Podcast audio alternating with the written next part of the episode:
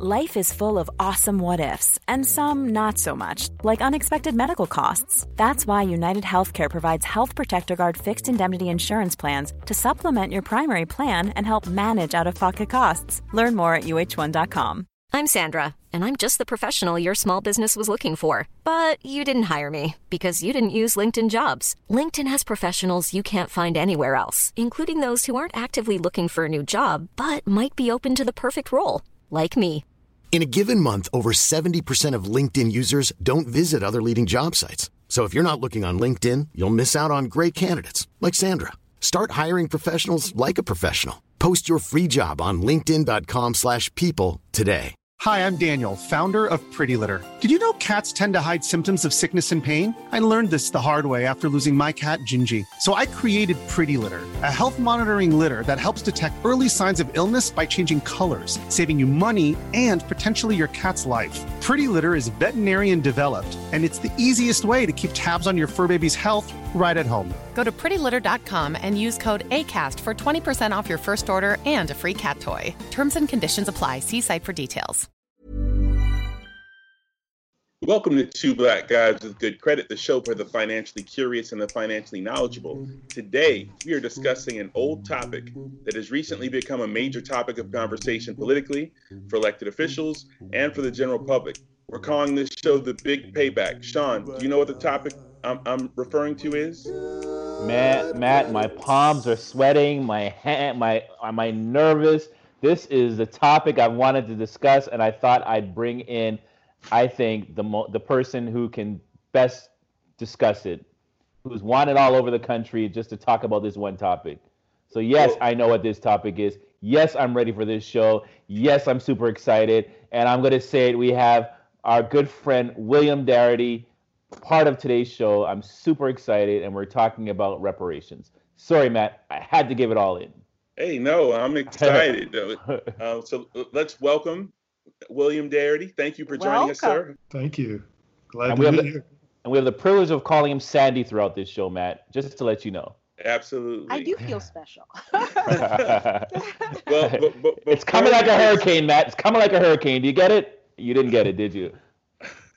Like Hurricane Sandy? Okay, got it. All right. Well, well, Yeah, before we get started, before we get started, Dion, why don't you set us up with a little history on reparations? I'd be happy to, Mr. Smith.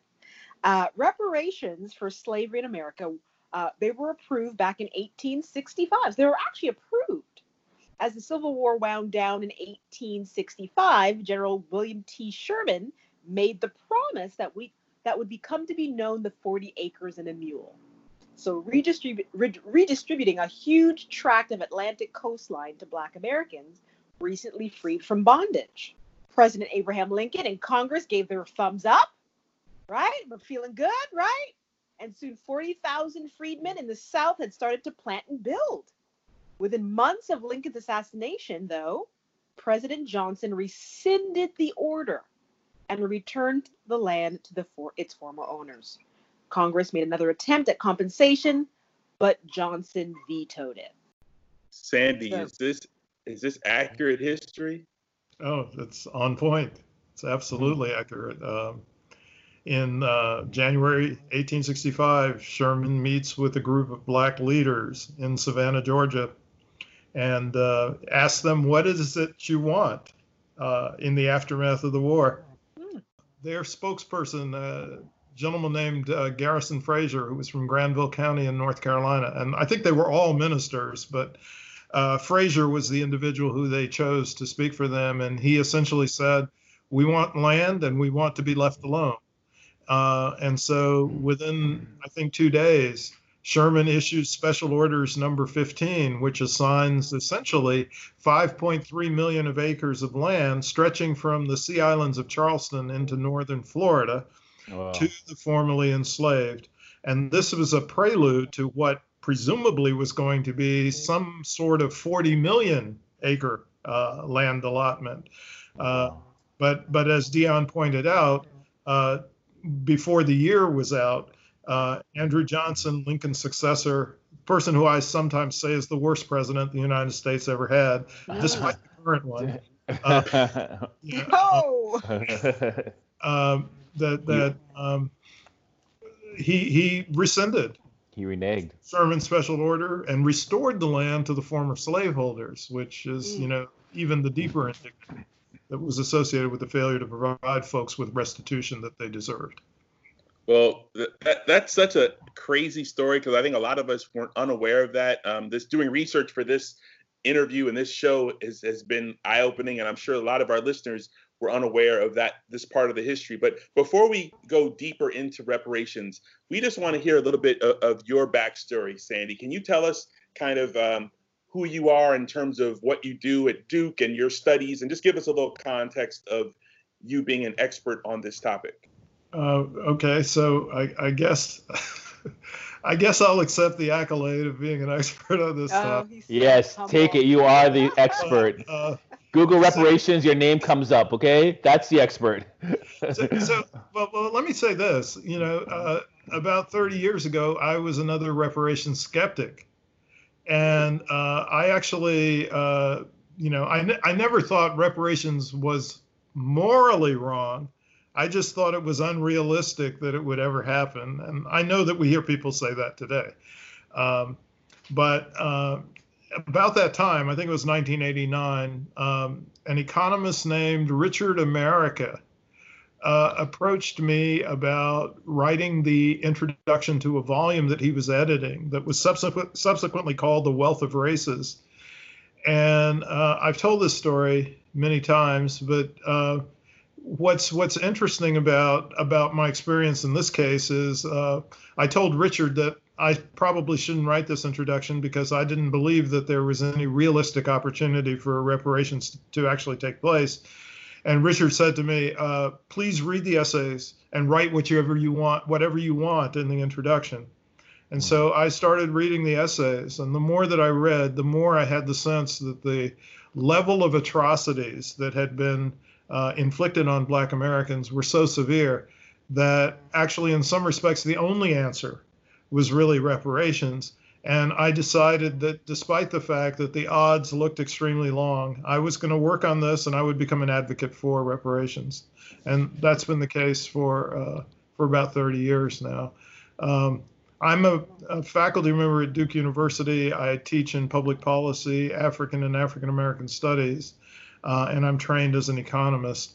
Uh, and uh, the work on reparations is really central to my life now. Uh, and uh, I have no idea where this is all going to lead, but I hope it will lead to the actualization of restitution for Black America. Well, let me say this.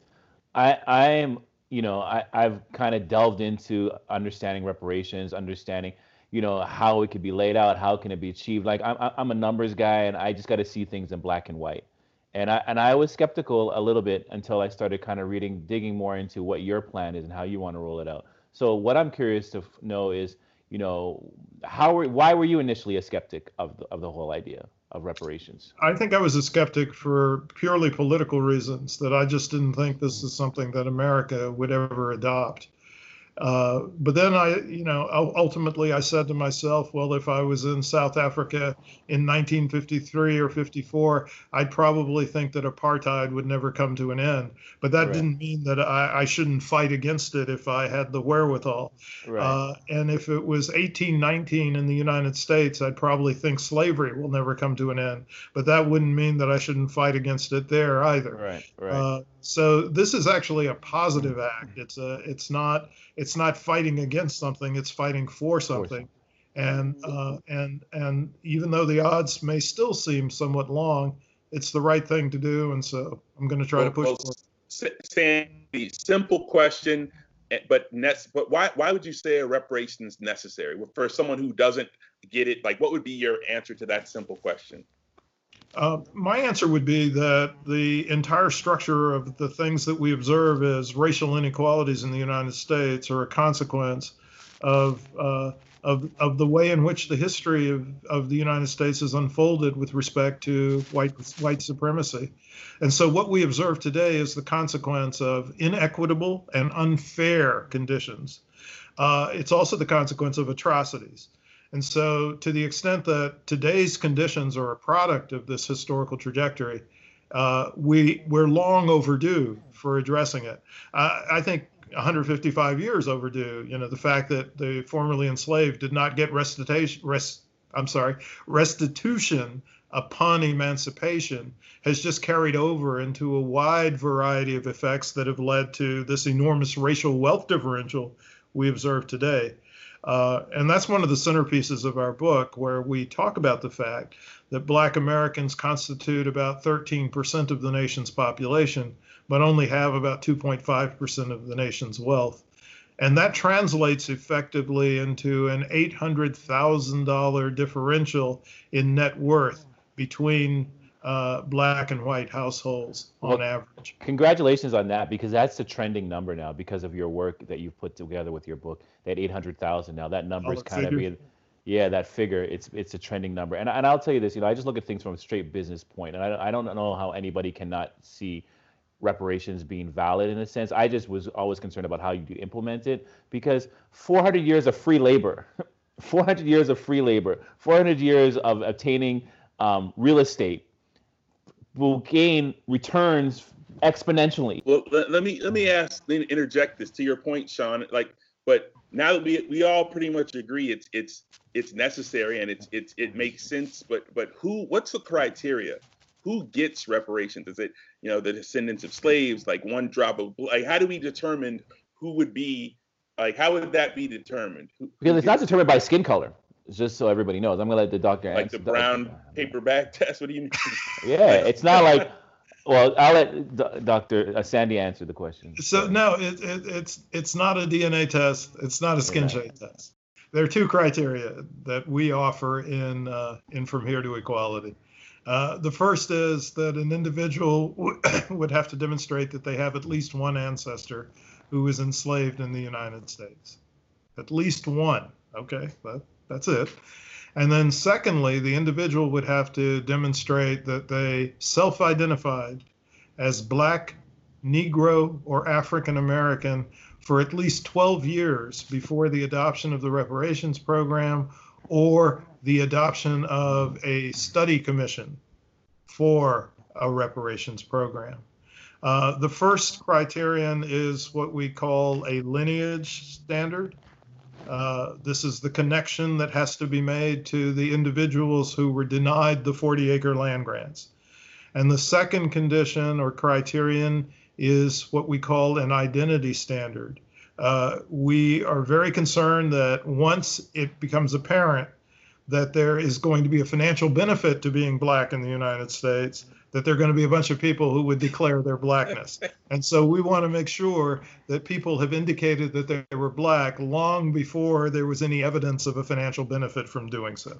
I just want to add though one thing. I'm not sure if our audience is clear that you wrote this book from here to equality. So I want to make sure we shared that. Yeah, I wrote it with, yes. with, with, with, my partner, Kirsten Mullen. Yeah. Mm-hmm. But let, let, let I, I want you to be judge and jury. So I want to give a couple scenarios, okay? Three out of the four people that are part of this podcast were of Caribbean descent, uh, born in Canada.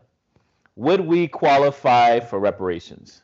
You would not qualify reparations on that criterion unless your your families have some intermarriage with uh, with Black American descendants of U.S. slavery.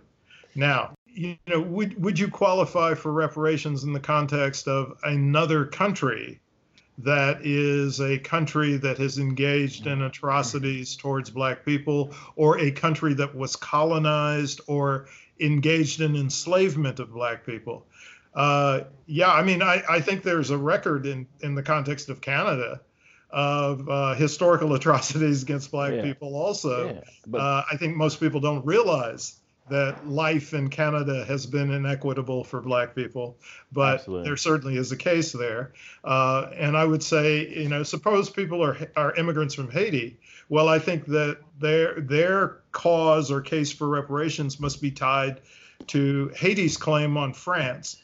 Uh, and the irony with respect to, to Haiti is, of course, uh, Haiti paid reparations to France, which is Crazy, know, absolutely yeah. insane. Wow. So you're trying to tell me, doc, doctor, that Michael Jackson's children would get reparations and I would get nothing. and they're uh, as white as go. That's uh, they'd be aligned for reparations. I, I'm, I'm, I'm afraid I, that's the case to the extent that they're. Oh just... my God! Actually, I'm sorry. I'm sorry. I said you had done a talk at um, was the University of Chicago. Yeah. And you said if you want University to of Illinois in Chicago. University, yeah. University of, and you said, well, if you want to move to a country, leave your island and move to a country, or you know, another country, move to one with lots, you know, how did you say it?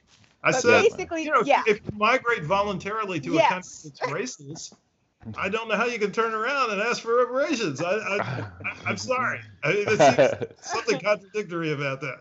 Well, Sandy, can you explain the three requirements that you believe are necessary for reparations to be successful?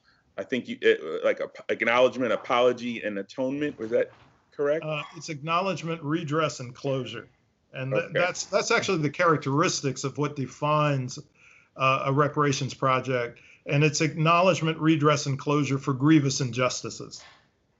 Uh, so acknowledgement is in part the apology, but it's also a recognition on the part of the culpable party that they uh, they benefited from the atrocities that have been executed. Uh, redress is uh, the restitution that needs to be provided. And of course, historically, that typically has meant some type of financial compensation for the victimized community. Uh, if we think about uh, the German reparations for victims of the Holocaust, this involved direct monetary payments. Uh, if we think about the American reparations for victims of uh, of the Japanese American incarceration during World War II, uh, that was a monetary payment of $20,000 per person. Uh, and even if we think about the federal government providing funds for uh, the families who lost loved ones in the 911 attacks, again, monetary compensation to those families. And so, you know, from that perspective, restitution for Black Americans must involve some form of monetary compensation.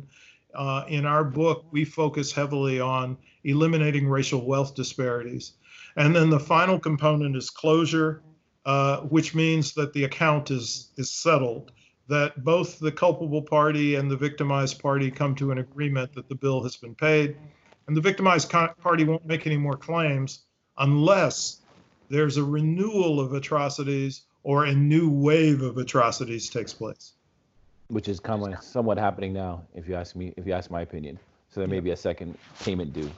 But I get it. You can only get paid once. Can't come back. Don't ask us for more. This is it. And the eight hundred thousand. Would it be per family or per individual? So so eight hundred thousand dollars is the low end estimate, and it is wow the low end. Be, it would be per household.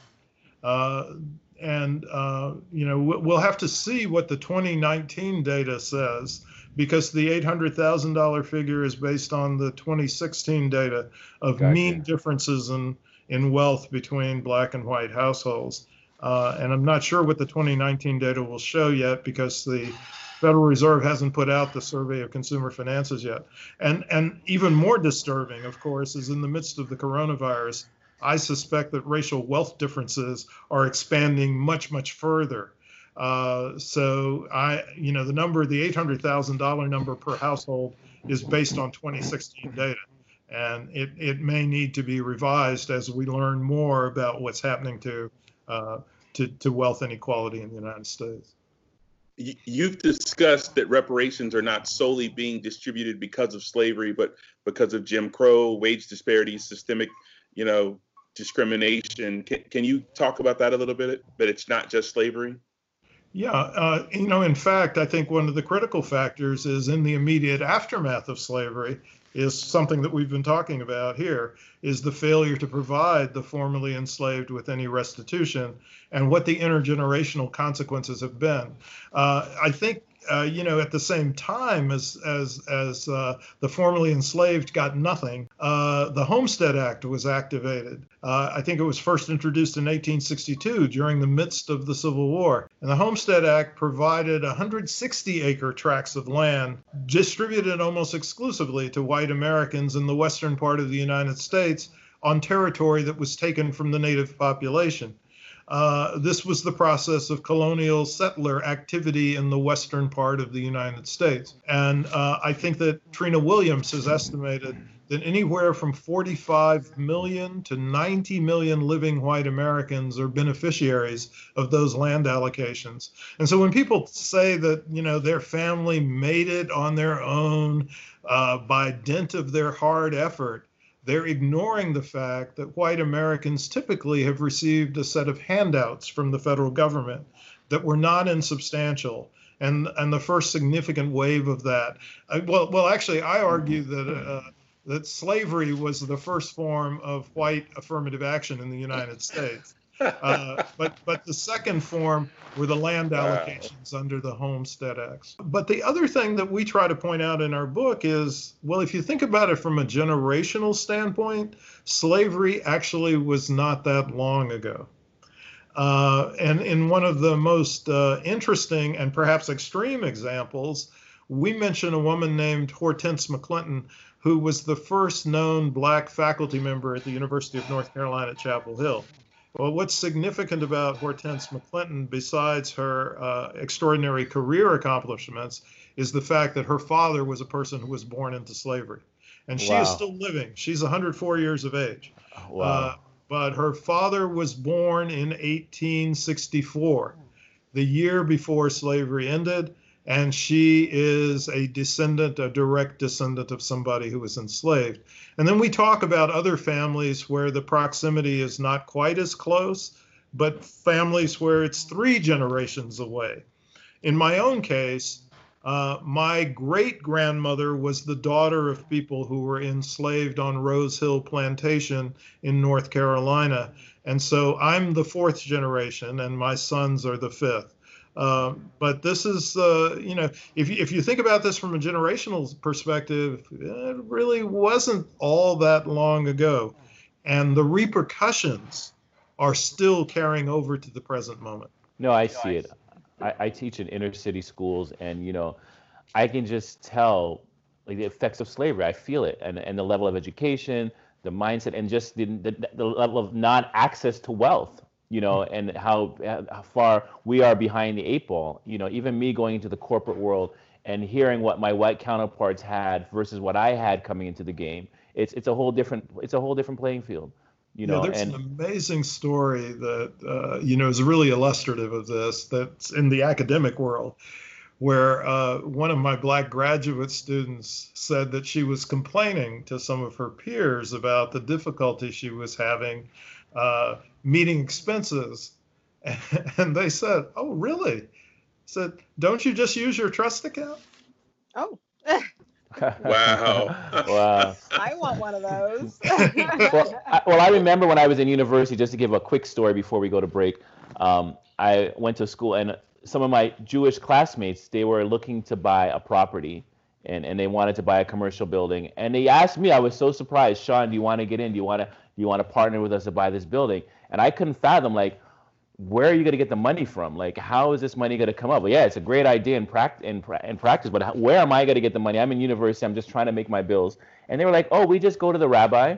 We tell the rabbi what we're trying to do, and the rabbi will then tell everybody in the synagogue what they're trying to, and he'll raise the money for us, and then we pay back the rab. We pay back the rabbi, and I was like, whoa, and I was like, you know, and and I, you know, I had to downplay like, you know, it's bad timing for me, but it was once again that's we're not we haven't been able fortunate in our community to have that kind of access. Yeah, no, I had no idea that rabbis sometimes are real estate oh, magnates. Oh yeah, they're the GM. they're, they're the CEO of the synagogue. yeah. so, Sandy, can you give us a value of the wealth created from the free labor derived from slavery up to and including the modern day prison industrial complex? Is there a way to calculate how much American wealth has come from this? Uh, yes, there are ways to calculate this. I, am not sure that I've done all the calculations. Uh, my colleague Thomas Craemer at the University of Connecticut is a political scientist who uh, is the lead author on this paper that we just put out that the uh, the right wing media seized upon because there's a number in there at the upper end of our estimates of 6.2 quadrillion dollars. Uh, nowhere in the paper do we say that that's the appropriate measure of the uh, of the reparations bill, but that's what they they they seized upon necessarily. Um, but that was a measure that was generated by starting the count in 1619 and carrying it up for the unpaid labor and the stolen time because in effect if you're if you're enslaved it's not just a matter of you not receiving wages. I mean all of your time is the property of whoever is is your owner. Wow. uh, and so um, so so Craemer counted it that way and and then started at 1619 and came up with a figure uh, in the vicinity of uh, 6.2 quadrillion dollars uh, but if you if you start in 1776, which is more reasonable because that's when the republic of the uh, the republic is formed, uh, then you get closer to a figure in the vicinity of 14 trillion dollars. Okay. Um, and in um, in in uh, at the uh, during during the end of of uh, of the antebellum period, uh, the Confederate uh, the Confederate cabinet member Judah P. Benjamin estimated that the value of enslaved people in the United States was about four billion dollars in 1860. Okay. And if you were to convert that into uh, an amount, a corresponding amount today, then you're talking about something in the vicinity of, uh, I believe, $2 trillion or so.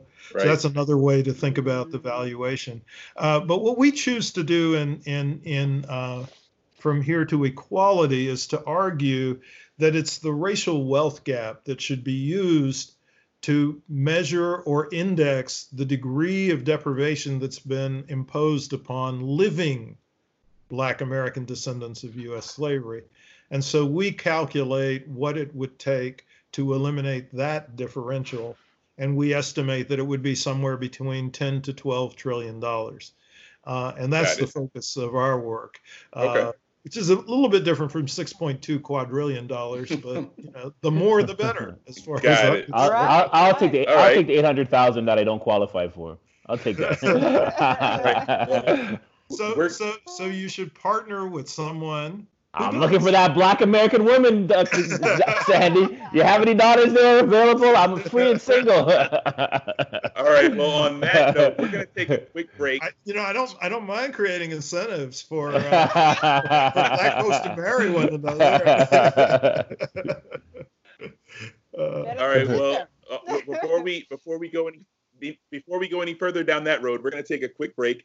Today on Two Black Guys with Good Credit, we're discussing the big payback, reparations. We've discussed why reparations are necessary, and when we come back, we're going to dispel some myths and misconceptions. So stay tuned for more Two Black Guys with Good Credit. We'll be right back.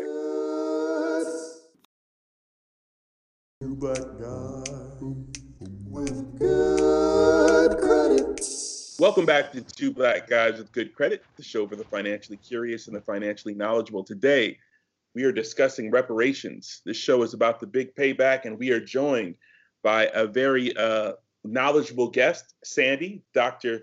William Darity. But uh, since he were, he's a close friend of ours now, we're calling him Sandy.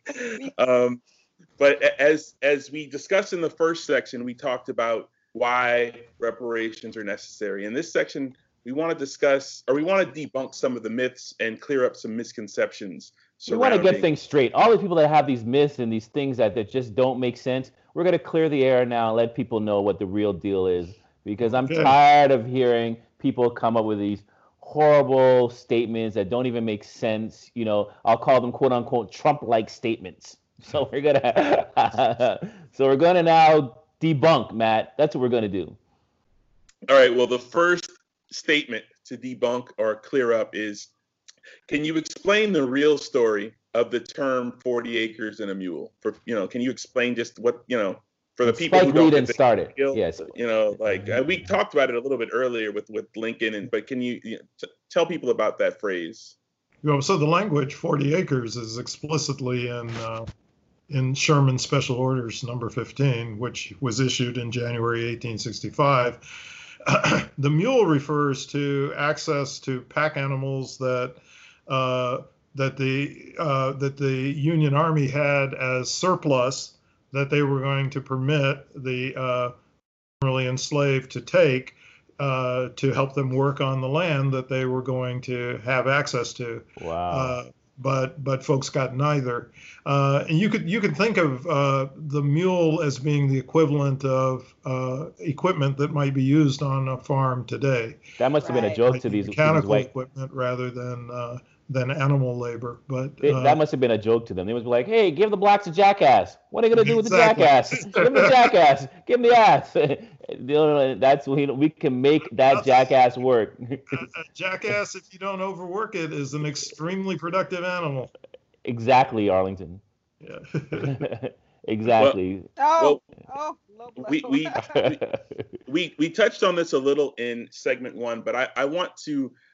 There's a sentiment that, that is heard by people who oppose reparations, you know, and I'll just be specific. Like I've heard some white people talk about the fact that they never owned a slave, or you know, they everything's equal now. We've had a black president, or you know, Oprah's rich. You know, why do we need reparations? Can you speak to that opinion? Why why is that a true or false opinion in your mind? So, so let me back into that a little bit because uh, you know I, I'm I'm really intrigued by the uh, the the tendency that some people have to observe uh, a handful of black celebrities who appear to have some significant amount of money, and then infer that that's a signal about the status of the black community writ large.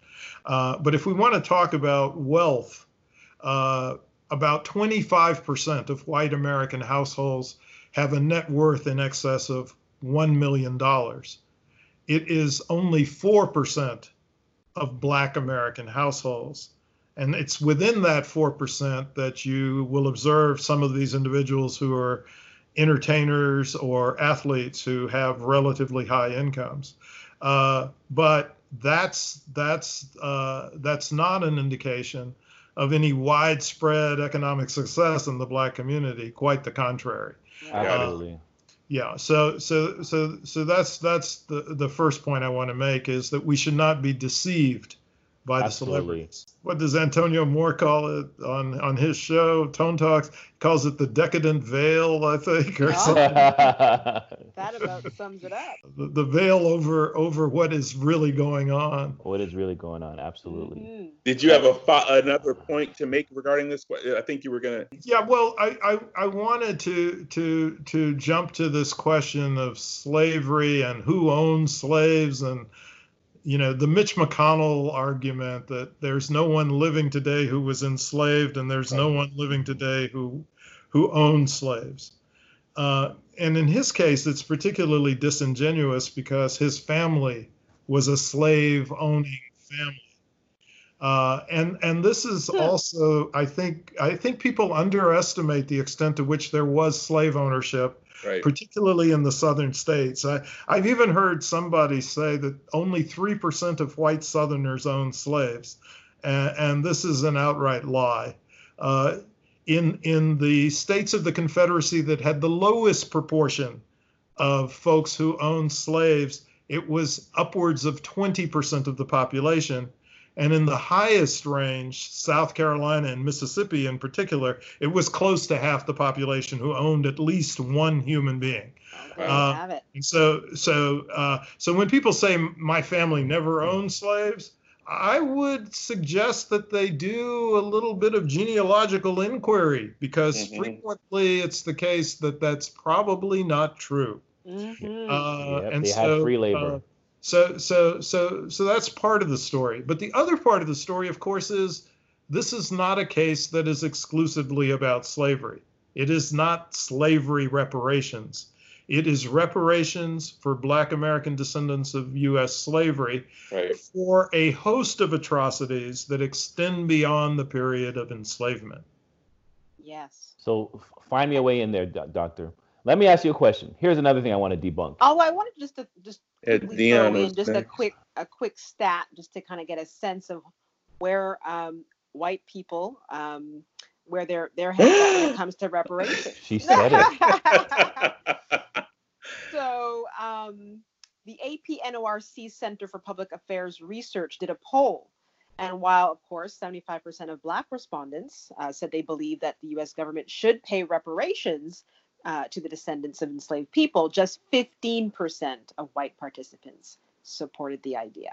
So just giving you the sense of the climate in the in the And not to get into p- political based on that statement, you know, I've I was reading that's why Trump doesn't even believe all these polls that are coming out because he believes in his heart. They say that he believes that that when it comes to voting, people will vote the people will vote white versus voting. They don't want to claim racism and stuff like that now, but when it comes to the polls, when they're ready to vote, they will vote in the way that he's thinking they're going to vote. That's his whole. Well, that's his well, whole premise. well, that was clearly true in 2016. We'll Yeah. we'll see if it's also true in 2020, given everything that's happened. But but I want to say this. You know, that 15% figure may look low, but it's actually uh, encouraging, and, and here's why. In the year 2000, when um, Michael Dawson and Rovana Popoff did a similar survey, it was 4% of white Wow. Americans who were in favor of reparations. So uh, now we're talking about 15%. There's some polls I've seen that put the number in the 20% ver, uh, area, and it's about half of millennials who say that they're in favor Mhm. of reparations. Uh, so if you combine that with a, a current moment in which uh, people are widely recognizing that black people have long been subjected to anti-black police violence, uh, we may be in a situation. I, I'm not sure. I'm not good at forecasting, uh, and I don't want to be overly optimistic. But it seems like we're in a better situation for trying to push forward with a case for reparations than at any point that I've ever observed in my lifetime, and perhaps since the Reconstruction era.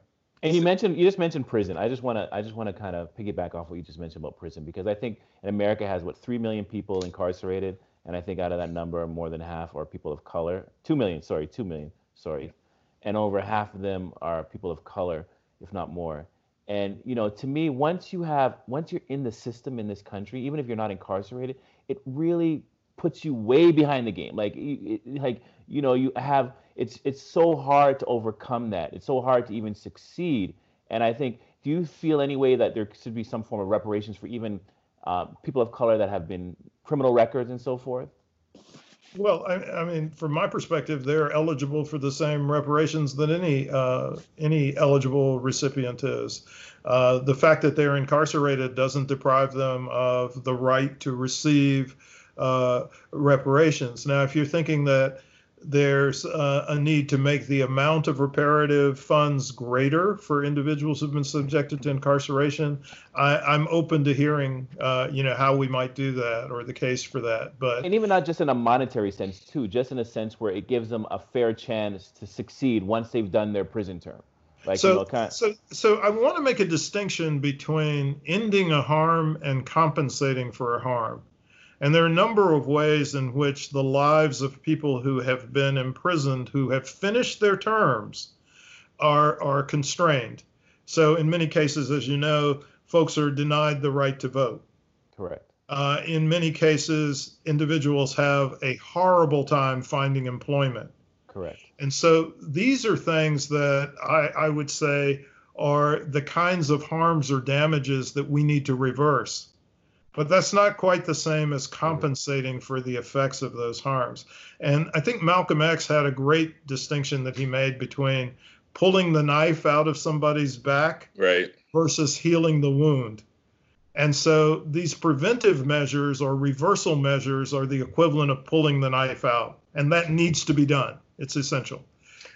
But Sand- reparations is the equivalent of healing the wound or engaging in compensation for the harm. Gotcha. And now, so that leaves open the question of whether or not there should be some differential compensation for individuals who have been incarcerated. And I think that's a discussion worth having. But we have to pull the knife out, and we have to do that as well. Well, can can you just talk about the the bootstrap argument? Or, and to me, it seems like it's a false narrative of like you know pull yourself pull yourselves up by the bootstraps. Like, can you talk about that perception? Well, I mean, you know, there there's hardly anyone in this country has pulled themselves up by the bootstraps uh, in the sense of going for not from nothing to something. I mean, even if we go back to the colonial period and we start talking about people who came as indentured servants, their status was not the equivalent of folks who were enslaved, because if their term, if they lived through their their terms of service, uh, they were frequently given significant plots of land under the headright system, or they were allowed to purchase those plots of land fairly inexpensively. Uh, so we tell the story in our book about Reba Reba McEntire's uh, six generations back grandfather, uh, who came to the United States as a small child, uh, as an indentured servant, and he survives his period of indenture and receives or obtains 300 acres of land uh, under the headright system. And two generations later, his grandson owns six 1,650 acres of land. Uh, uh, I think upwards of about uh, 200 enslaved people and a, a major tavern that was named after the family's last name, Brasfield. Wow. Um, so, you know, there's no sense in which these folks exclusively pulled themselves up by their right. bootstraps. Uh, and, and they were given substantial boots in the first place. And so uh, I, I well think this is true if people pay careful attention to family histories. Uh, Jennifer Mueller, the, uh, the sociologist, has a great study in which she demonstrates the stories of a number of families that received 160 acre land grants under the Homestead Act and what the consequences have been for the individuals who are their living descendants now. Uh, and I think that that's really, really worth uh, worth reading because it's it's it's it's really a powerful illustration, uh, and and it's a powerful illustration in light of the fact that once again that the four million black folks who were emancipated from slavery received absolutely nothing. Wow. And what do you say to the people who believe social programs like affirmative action should be considered? Before you answer, let me just say this. Uh, like uh, that's one thing that just upsets me when people say, "Well, you've had, you know, you have affirmative action. There's all these kind of social programs for Black people now." Isn't that a form of reparations? To me it's it's frustrating because i myself when i came to this country i worked at chase bank PaineWebber american express. And you know i think sometimes i was a hire i was hired because maybe i was a person of color and they needed that color in there. But i didn't have once i got in there there was no advantage that i had. There was nothing that i felt that hey being a person of color one of the only person of color in my department made a difference. So when people say these social programs it's to me it's it's almost insulting to say that's that's that's cause for compensation. Well, well, let me take on affirmative action first, which is, uh, you know, to me, it's an anti-discrimination measure. It's not a reparations measure. It's again the equivalent of trying to pull the knife out as opposed mm-hmm. to healing the wound. Brother Malcolm. Okay, and so. Uh, so, so in that particular case, uh, you know, the point that you make is really, really important uh, affirmative action may allow people to get inside the door, but it doesn't guarantee that they will be treated fairly or equitably once they're inside. inside right. Uh, and and we know that's not the case. The people are given differential information about promotion opportunities. They may not get promoted even though they have better credentials than the white folks who are under consideration. Uh, and all of those things are things that cannot be presented prevented directly by affirmative action can be prevented if we actually enforced anti discrimination laws and anti discrimination laws were reasonably applicable. That is to say, that people didn't have to prove intent right. as opposed to demonstrate the effect of certain kinds of actions. But uh, but yeah, uh, uh, affirmative action in, in no way is is is uh, is reparations. You talk about social programs, right? You know, like uh, I, I, guess they're usually referring to what what we used to call welfare.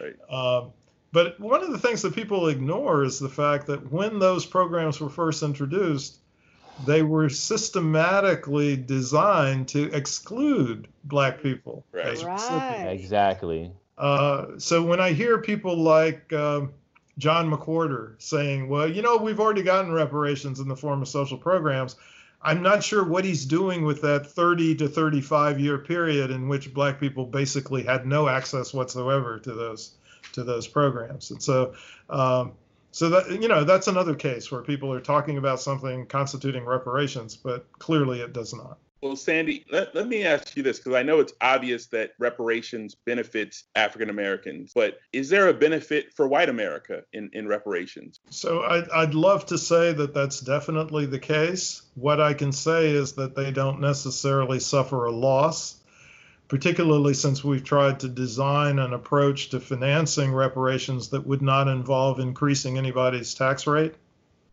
Uh, so, uh, so, so let me say that at minimum that there should be no direct harm in an absolute way. Uh, if people are deeply concerned about the relative position of Black Americans, yeah, that's going to change under this type of a program, and uh, you know, I don't, I don't want to make any bones about it. Uh, some people argue that the provision of reparations would make it possible for black expenditure to constitute some form of a stimulus to the economy. Uh, I'm a little bit cautious about that because I'm not sure how responsive production would be. Uh, I don't know how responsive production would be in an environment in which uh, we had a relatively high degree of prosperity. But even in this kind of perverse depression that we're experiencing now, to the extent that jobs can't reopen that would have a high risk of infection and are not treated as being essential jobs, uh, then it's not clear that providing people with substantial sums of money to spend will do much of anything more than produce inflation. Right and and that's the real constraint on federal expenditure is is the inflation risk. So uh, so I want to be careful about making the claim that there would be some economy-wide benefit. I'm not sure. I don't know. Uh, but I, I, do want to make the assertion that we can design a reparations project so we could minimize the economic pain of meeting the expenditures uh, the economic pain for all Americans. And to be honest with you, like, should the unknowns really be your concern? To be quite frank, I mean, you know, if it what if it if it has an effect on the economy, good or bad, when is it going to be the perfect timing? I mean, you can look at it from many different ways, and I'm like, you know, why should we be so overly concerned of the effects of it? I mean, the stimulus package just went out with just trillions of dollars. You know, right. that's going to cause an inflationary period. I didn't hear anybody arguing that point. You know, so uh, to me, it's like you can well, find every well, reason you know, not to give it. enough, interesting enough, it probably isn't particularly inflationary because of the way it was distributed. So a disproportionate amount of the funds went to people with the most incomes. Hey, hey. And, oh. and so, and and the, and they don't yeah. have a very high propensity to spend. Obviously, spoken from the doctor. You're absolutely right. So they're just going to save. They're going to save. The money's not going to go in the economy. Exactly. Yeah. So we could you could say the same assumption for us. If you get, well, not me. You excluded me from it, but people of might like this. If they were to get the eight hundred thousand, you know, we we may save it. We may not. We may not. There may not be an inflationary period. But right. you know, in, in, fact, if you designed the payments in such a way that they were endowments or trust accounts, then you would not have an enormous burst of expenditure. You would really be be building people's wealth positions, mm-hmm. uh, and so you could not claim that there might be some gigantic stimulus effect associated with the uh, the distribution of. But I don't even think that should be our concern. That's the point I'm trying. It shouldn't even be our yeah, concern. Yeah. Yeah. All right. Well, one thing that is our concern is we got to take a commercial break. So we'll be right back with a little more Two Black Guys with Good Credit. We're discussing reparations. And when we come back, we'll break down how it would work. Show so me the money. Tuned. Well, show the, my pay- people the money, not me specifically. it's, the, it's, the, big payback. We'll be right back. I'm looking for an American woman. Where are you?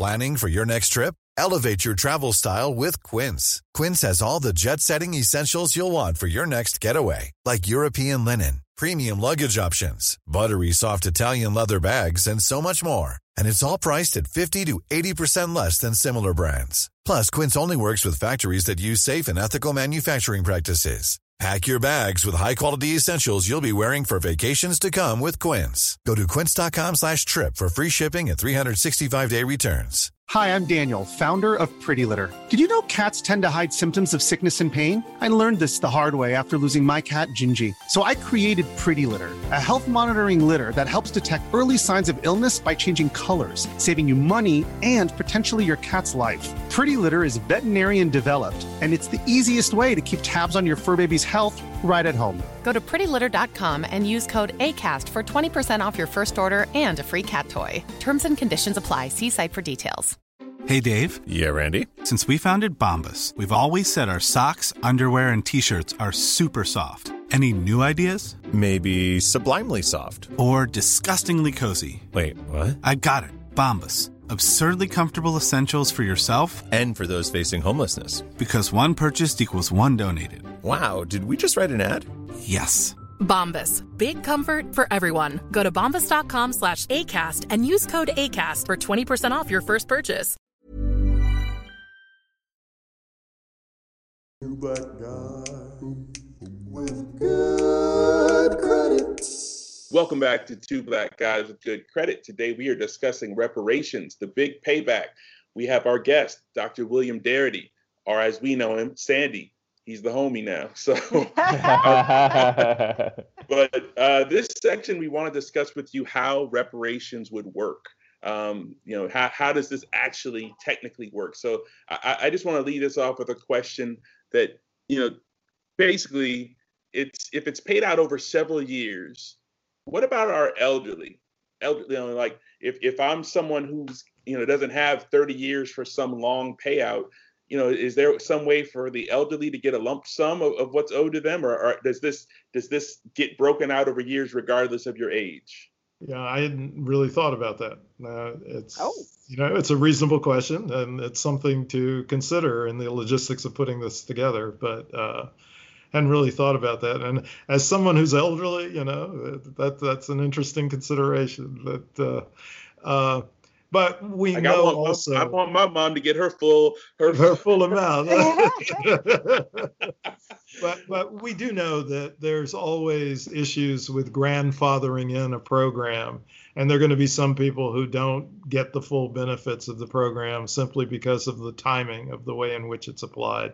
Uh, and there there you know there there are generations of black folks who merited restitution who are not going to get it because they're not living to receive it. So. Uh, but yeah, I mean, if we could think about a way to uh, to uh, create greater insurance for uh, older Black folks to make sure that they benefited fully from the project, I'm very receptive to trying to design ways to do that. My my thing is, will reparations put black people in a position where they have to kind of prove their blackness? Do you think, and will it cause any type of infighting amongst blacks if we if we get this eight hundred thousand dollar check? So um, I think that there's a precedent to examine, uh, and uh, I, both both in terms of potential pros and cons, which is uh, the provision of revenues from casino rights uh, to some Native American tribes, and uh, you know I believe that uh, among the eastern band of the Cherokee, when individuals reach um, reach a young adulthood they're actually given a substantial endowment. Uh, I'm not sure what the exact number is. Uh, it, it may be $100,000, but it may be more than that. I'm not positive. Um, but, um, you know, uh, what we could do is look at what happens to those individuals uh, and figure out if, if we're not satisfied with what happens, how we could do it better. Uh, but uh, you know, if if you gave every Black American approximately uh, every Black American household uh, in total, because these, these payments would have to be made individually. But if the result was that the typical Black American household had an additional eight hundred thousand dollars in in resources, you actually would have a relatively even distribution of wealth among Black Americans. Uh, yeah, and, and and in fact, one of the things that we use, and this will be of interest to you all because you like numbers. Um, one of the measures that we use is the mean to median ratio, and the mean to median ratio would decline sharply if each black household had an additional eight hundred thousand dollars. Um, and so I'm not sure why there would necessarily be infighting if you had an equal allocation of the fund in such a way that you more or less created a much greater degree of equality in wealth Yeah, across I- the entire black population. I, I, don't- I don't see any infighting coming if you're giving black folks the, if, if, if I, don't- I don't I think they'll be just fine. Well, you know, I think one of the concerns is that people do need to have preparation to deal with fraud. Absolutely. Right. And uh, Mhm. and I think that that should be part of whatever financial management or literacy dimension there is to the program. I, you know, I've always said, you know, financial literacy is useless if you don't have any finances to manage. Uh, but but Well under said. these circumstances, there would be a significant additional amount of resources for people to manage, and as part of that, uh, what we- what what what we like to call pre-reparations preparation. Mm. Uh, part of that could be uh, uh, informing people how to protect themselves against fraud. Um, there- there'd be because people that- that, that's definitely going to be something, and that's going to be directed at elder black people. Yes. Absolutely, there'd be so many people trying to get into. I mean, you'd even see a, there probably a big uh, jump in white males trying to marry black women. Yes, there might be. Well, the systems need to hold out for the rich white men. Well, speaking of white men, or did you want to add something there, Matt? No, I was just gonna say. his Speaking of white analogy men. made- you know, his, his analogy made me think of uh, like a a cookbook does you no good if you don't have any you know any food in your refrigerator. You know, it's like you know like having financial literacy with no money. It's like having a cookbook with mm-hmm. no food. It's just like that's a great analogy. I just I, I and, like and we are a financial literacy program, and that's kind of where I was going to. I think there should be like some kind of prerequisite, some kind of like just overall training. And I even think a lot. I would even want some of the money to be distributed into communities as well, like make it part community based, oh, purchasing I'm sorry. What, estate. what do you what do you mean by that, Sean? Get, get, you're saying that the eight hundred thousand that's coming to my house, you want to take some of that and give it to your community? I think like purchasing assets within a community and, and then distributing it through a corporation, everybody get equal shares. I I, I So kind of think. so just so I'm clear, the Canadian wants to take. I, I'm full. I'm, I'm I've up- already understand. I'm not getting five cents, Matt, unless I marry your sister. Okay, I'm not kidding. but I'm like uplift communities. Let's let's think about it slightly differently. Uh, you know, if you're talking about resources where it might amount ultimately to somewhere between 250 to 300 thousand dollars per person, uh, you're talking about a different level of capability to participate in the economy. And so there may be some individuals who do want to invest in the types of projects that Sean is talking about. Others may want to start their own businesses. Uh, others may want to devote the resources primarily to education. Uh, but I think it's critical that people make informed decisions about how to use their resources, which is why I think pre reparations preparation is potentially a very good idea. But I also think it should be their discretion ultimately. Wow. And okay. and I think that that's why I'm reluctant to place much of an emphasis on uh, on programmatic uses of the funds. Uh, I don't exclude I'm those altogether. you. Altogether. Uh, you know, I think there would be uh, it would be interesting to provide resources to HBCUs to build their endowments, for example. right. Um, but I think that for both symbolic and substantive reasons, the preponderant use of the funds must be direct payments to the eligible recipients. Dion? Yes. Um, you you actually discussed the need for white support actually to get this through in order for reparations to be feasible, right? Yeah. Um, are we in one of the best climates to due to white support at this time to move reparations forward? Do you think? Well, in the moment, it's better than it has been. Uh, Mhm. I, I think that the 2020 election will be very revealing. Uh, I mean, Right. if if if if Trump is reelected, then that's a signal that Time to uh, go. Time to we're go. observing is smoke and mirrors. it's smoking mirrors. Exactly. It's smoking mirrors. Exactly. This is their call. I Uh, 100% agree with but, you. But you know, even Biden's election not going to be all that encouraging from my standpoint, given his Uh-oh. history.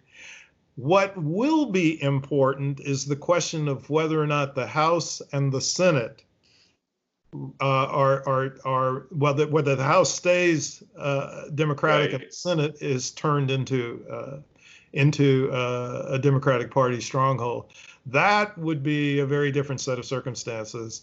Uh, almost regardless what happens to the presidency. Well, to that point, to what see. is the what is the process, the governmental process to enact reparations? Is that the president like would would uh, propose it, House, Senate approve it? Is there Supreme Court? Like, what is there a clear path of what has to happen? So, so we consciously have stayed away from the uh, the judicial system uh, for two reasons.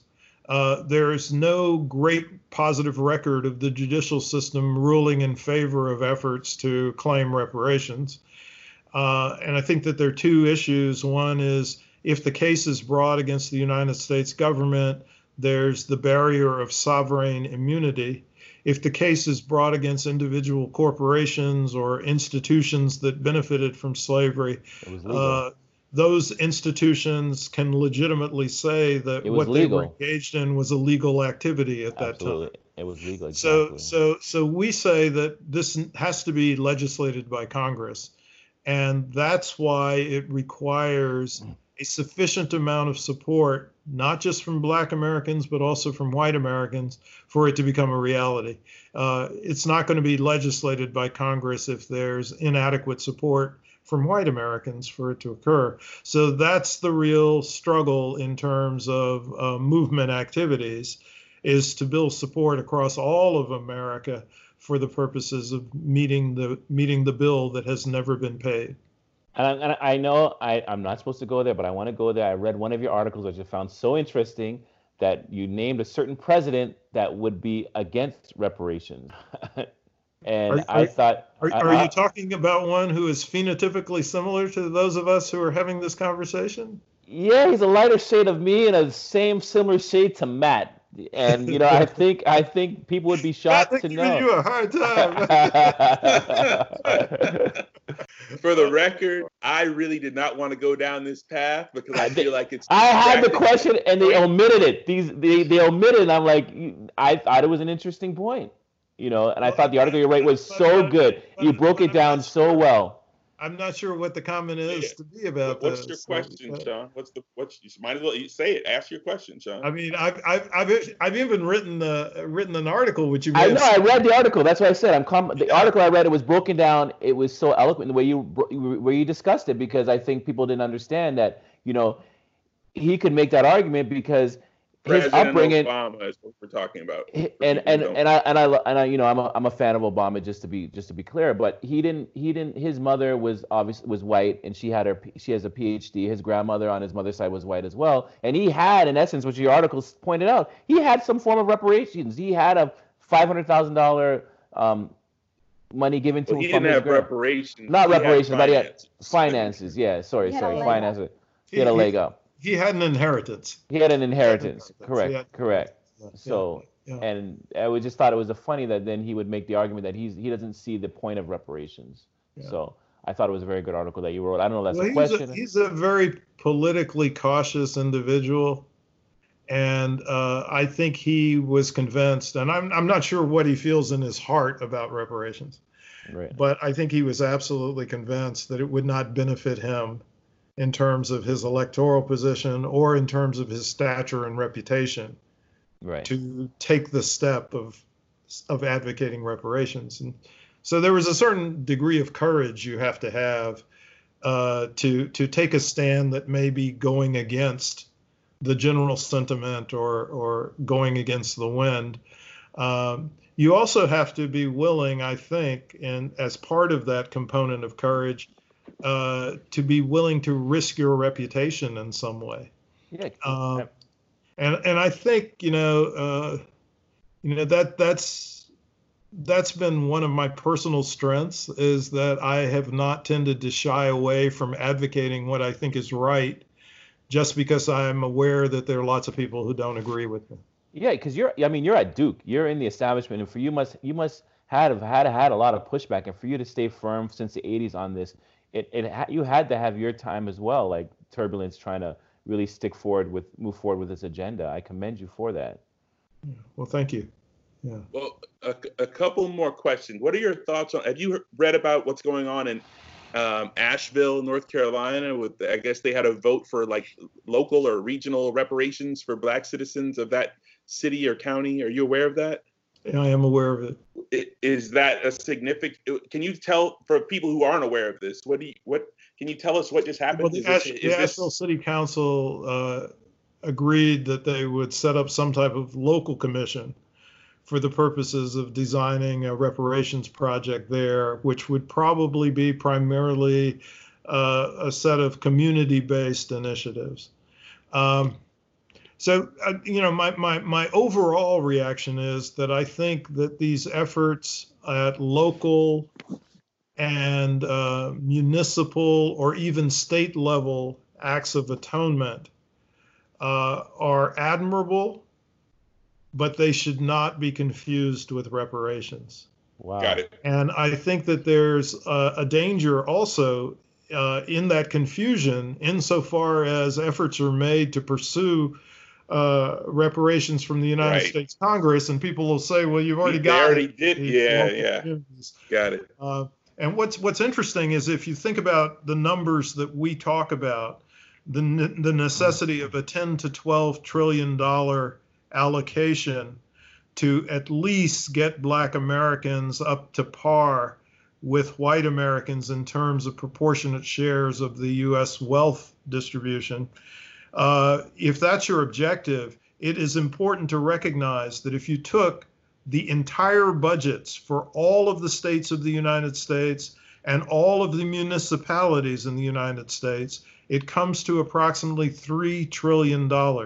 And that's to meet all of the expenses that they currently have. So there is no way that the states and municipalities on a piecemeal basis or on a collective basis could meet the reparations bill. It has to be done by the federal government. And I would I would say philosophically, as a matter of principle, it should be done by the federal government because the federal government is the culpable party in terms of creating the authority and legal framework that permitted all of these atrocities to take place. Well, speaking of the federal government, we talked about how in the past Lincoln and how it was reparations were approved and then it got rescinded. So taking us fast forward to today or the future, if reparations somehow gets passed federally through the, the president and Congress, how do we ensure that another president doesn't come behind and rescind it again? Is there a way? Is there any strategy on how to do it and keep it, or is it could that So- same so thing that happened re- back then Recension would have again? to be recension would have to be a congressional act. Uh, now, what a president could do is to try to administer the program so badly that it's aborted. I mean, this this is this is precisely what Trump Trump does. Uh, but uh, but we would then have to make sure that we were in a, a social environment where there was a sufficient amount of popular support for reparations that something like that would not occur. Uh, we can't guarantee against it, but I think it would be a very dramatic moment in the United States if, in fact, there was a reparations project that passed the United States Congress. Uh, but we'll see. I, I guess my bigger worry is the United States Supreme Court. Uh, if a case is brought to them over the reparations project, I, I'm wondering if they would actually uh, they would actually deny it. Uh, and and so I've been thinking that a Congress that passes a reparations plan has to also be prepared to pack the Supreme Court. Wow. Well, Sandy, we thank you for all of this knowledge that you've shared with us on this topic. I know a lot are talking about reparations these days, so I feel super enlightened having been able to, to have you explain it to us. So thank you for that. Thank you so much for having me. Uh, it's been it's been a great conversation. Thanks. So yes, Sandy, we would love you for you to share with the audience. You know, what what what what's what are you up to next, and where can they find you? Uh, so at the moment, I'm trying to do a lot of work on what needs to be revised in the study commission legislation, HR 40. What types of changes need to be made in it? Because I, I think it's unsatisfactory in its current form, uh, and it needs to either be revised or replaced. And so that's occupying a lot of my time in the present moment. But uh, I, am also doing a lot of work on other kinds of projects that are related to my research center, the Samuel Du Bois Cook Center on Social Equity, that includes uh, projects on the relationship between religious affiliation and health outcomes, uh, includes a project on uh, the history of Black entrepreneurship in Durham, North Carolina, uh, as well as work that we're trying to do on uh, the effects of the coronavirus crisis on individual households' economic well-being. So, so we, we've got a lot of stuff that that's that's happening right now. And we sure that's, do. That's, yeah. And any handles that we can give the audience or yes, so so you want, I, I spend too much time on Twitter, but it's at Sandy Darity. You you can you can find me there. Yeah. Are you are you on the gram as well on Instagram or just just Twitter? No, I'm just on Twitter. That's okay. it. Not even on Facebook. okay. so everyone, feel free to tweet uh, Mr. Dr. Darity. Um, we also, I mean, I, I know I have just we can't get it all in, so definitely send your questions to tbgwgc at gmail.com. Uh, you can certainly keep following us on Facebook, Instagram, and Twitter at Two Black Guys Good Credit. No, I wanted just to say to Sean. Oh, sure you Bajans need to get your reparations from the United Kingdom. well, I wanted to add in that a lot of us Bajans migrated to South Carolina, you know, during slavery. So I think indirectly Bajans should qualify because oh, we. Well, no, I mean, if, if Bajans were were enslaved in South Carolina, then you they would, would qualify. 1776. Yeah. yeah.